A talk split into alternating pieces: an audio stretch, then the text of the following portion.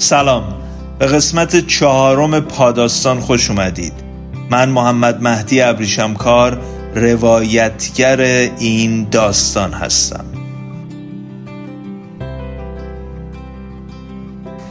توی بخش مراقبت های ویژه یه بیمارستان معروف توی امریکا بیماران یه اتاق به خصوص در حدود ساعت 11 صبح روزهای یک شنبه میمردند و این موضوع ربطی به نوع بیماری و شدت و ضعف مرض اونها هم نداشت. این مسئله باعث تعجب همه پزشکان بیمارستان و حتی مدیران بیمارستان شده بود. به طوری که بعضی اونا با مسائل ماورای طبیعی و بعضی دیگه اونو با خرافات و ارواح مرتبط می‌دونستن. نکته جالب همین که کسی هم قادر به حل این مسئله نبود که چرا بیماران اون اتاق به خصوص درست رأس ساعت 11 صبح روزای یک شنبه همه میمیرن. به همین دلیل مدیران بیمارستان از گروهی از بهترین پزشکان متخصص بین المللی برای بررسی موضوع دعوت کردن و پس از ساعتها بحث و تبادل نظر بالاخره تصمیم گرفتن که در اولین یک شنبه چند دقیقه قبل از ساعت 11 در اتاق عجیب برای مشاهده این پدیده نادر حاضر بشن. در محل و ساعت موعود بعضی صلیب کوچکی در دست گرفته بودن و در حال دعا بودن. بعضی هم دوربین فیلمبرداری با خودشون آورده بودن. حدود دو دقیقه به ساعت یازده مونده بود که خانم جانسون نظافتچی پاره وقت روزهای یک شنبه وارد اتاق شد.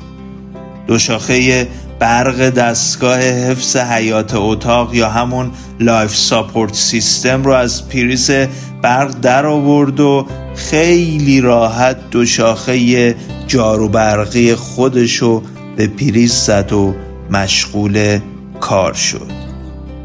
حالا بیایم چند لحظه به این داستان فکر کنیم و ببینیم توی کار و زندگیمون چه درسی می‌تونیم از این داستان کوتاه بگیریم. اول اینکه واقعا بیشتر مسائل که عجیب و ناشناخته به نظر می‌رسن علتهای پیچیده و ناشناخته ای ندارن. فقط دریچه نگاه ما به مشکل اشتباه هست و اینقدر دوچار روزمرگی و غرق در کارمون شدیم که یه مشکل ساده رو نمی‌تونیم درست حل کنیم. خب اینجا بهتره هر از چندگاه افراد و متخصصینی رو از بیرون سازمان بیاریم و مثل یه جریان خون تازه یه نگاه و طرز فکر جدیدی به کارمون وارد بشه. واقعیت اینه اکثر شرکت ها حاضرن میلیاردها خرج تبلیغات کنن ولی حاضر نیستن. خیلی از کمتر از اون رو بدن به یه متخصص و کارشناس که مشکل و عیب طراحی کسب و کارشون رو مشخص کنه. ماها وقتی قلبمون یا دندونمون درد می‌گیره سراغ می‌گیریم و میریم پیش بهترین دکتر متخصصش. حتی ماشینمون هم که مشکل پیدا می‌کنه میبریمش پیش بهترین مکانیک.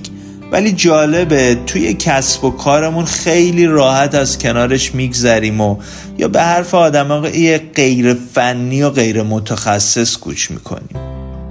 درس بعدی که از این داستان می‌تونیم بگیریم اینه که درست نظافتچی پاره وقت روزای یک شنبه خیلی منظم و وقت شناس بود.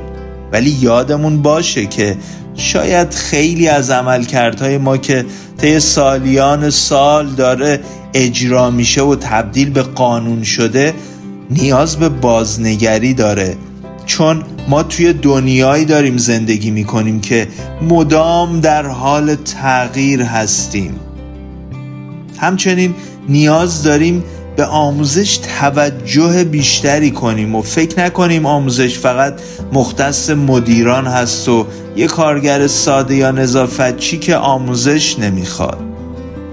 در پایان شاید این داستان تلنگری باشه که یادمون باشه هر چقدر هم توی کار و زندگی خودمون تجربه داریم ولی باید هر از چندگاهی توی شیوه عمل کردمون یه مهندسی مجدد و بازطراحی انجام بدیم.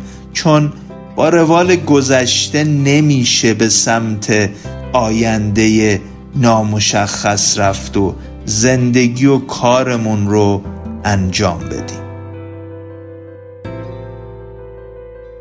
امیدوارم از این داستان کوتاه لذت برده باشید. قصه ها و داستان ها برای بیدار کردن ما نوشته شدن. اما تموم عمر ما برای خوابیدن از اونها استفاده کردیم.